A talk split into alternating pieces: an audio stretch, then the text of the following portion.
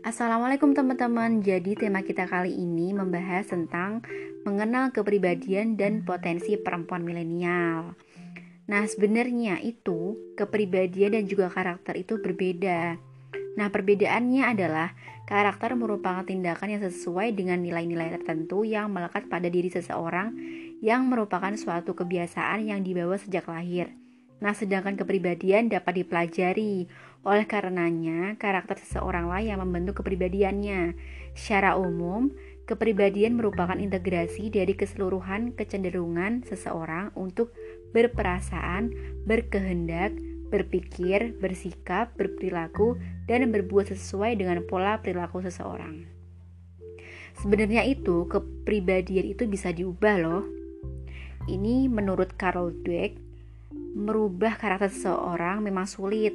Nah, contohnya aja misalnya karakter tertutup dan penurut. Namun ia percaya bahwa jika ingin merubah kepribadian, maka yang perlu diubah adalah pola-pola perilaku, kebiasaan, dan keyakinan diri. Merupakan kunci utama dalam perubahan kepribadian seseorang.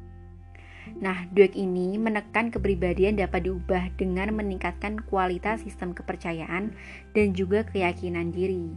Setelah mengetahui kepribadian, perlunya kita mengenali potensi diri. Nah, potensi merupakan segenap kemampuan yang dimiliki setiap individu atau seseorang, sehingga bila dikembangkan memungkinkan individu atau seseorang tersebut mencapai prestasi tertentu. Nah, siapa sih yang mengetahui potensimu?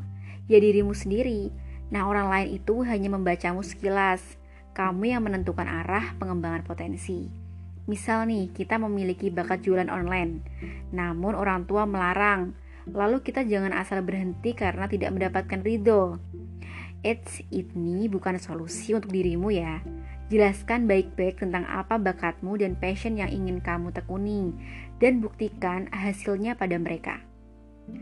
Nah, ada pertanyaan lagi, tapi kan susah banget.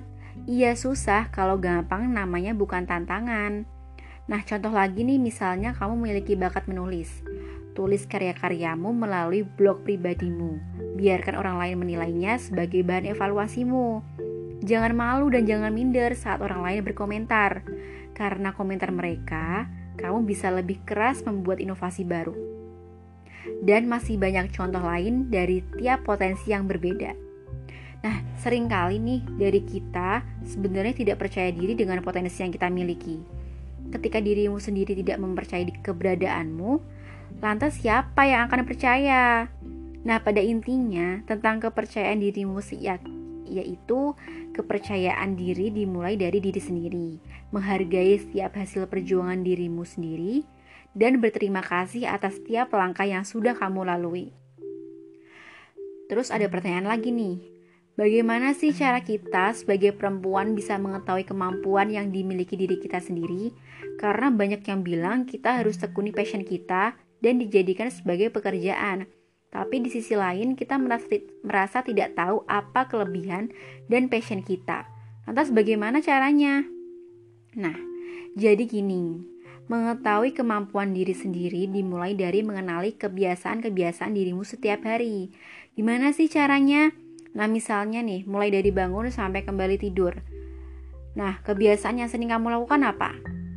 Nah, dari kebiasaan-kebiasaanmu ini, kamu tahu sisi positif dan sisi negatif dari diri, diri kamu. Nah, dari sini kamu mulai mengenal dirimu. Nah, setelah kamu mengenalnya, kamu ingin goals yang seperti apa ke depan. Lalu imbangi antara goalsmu dengan keadaan dirimu. Masih ada yang kurang tidak? Nah, misal aku ingin jadi penulis novel, tetapi aku masih punya kebiasaan malas membaca. Maka kita harus lebih menekuni kebiasaan membacanya. Begitu terus sampai kamu mendapatkan goals yang kamu inginkan atau tujuan yang kamu inginkan. Nah, Misal nih, ada pertanyaan lagi. Apakah seseorang yang memiliki beauty privilege, maksudnya beauty privilege itu adalah hak istimewa manusia yang diperoleh karena kecantikan atau ketampanannya ya teman-teman. Nah, di, uh, itu disebut memiliki potensi fisik. Nah, jadi jawabannya tuh gini. Seberapa penting potensi fisik dalam mendukung kehidupan? Terlebih lagi kan di era 4.0 banyak para pelaku usaha kosmetik dan skincare sehingga tanpa disadari juga Hal ini membuat stigma masyarakat kalau tidak good looking susah dapat kerja, ya kan?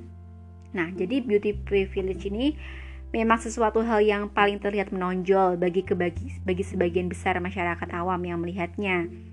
Tapi tidak semuanya demikian banyak perusahaan besar yang lebih mencari bakat dan potensi dari sisi pelamarnya.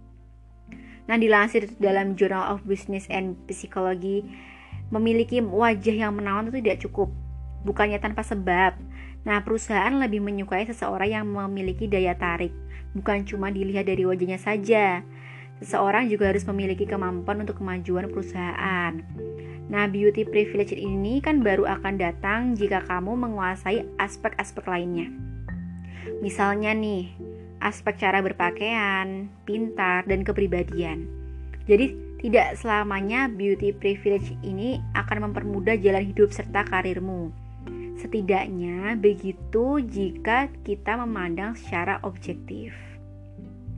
Ada lagi pertanyaan dari para perempuan-perempuan milenial saat ini.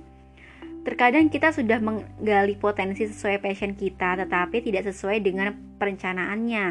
Nah, ini yang salah dari kita sendiri yang selalu posesif akan kepribadian dalam mengambil keputusan untuk sebuah potensi atau potensi ini yang harus memaksakan kepribadian kita untuk mengambil keputusan tersebut. Nah, jadi berbicara mengenai hasil. Siapa sih yang tidak kecewa ketika segala perjuangannya ternyata belum berbuah atau tidak berbuah? Tidak ada kan? Nah, semua menginginkan berbuah dan pastinya buahnya melebihi target.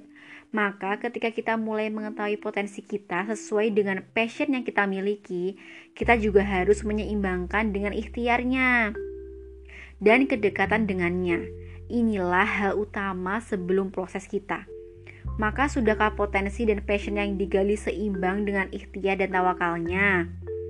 Bisa jadi belum sesuainya perencanaan karena faktor ini.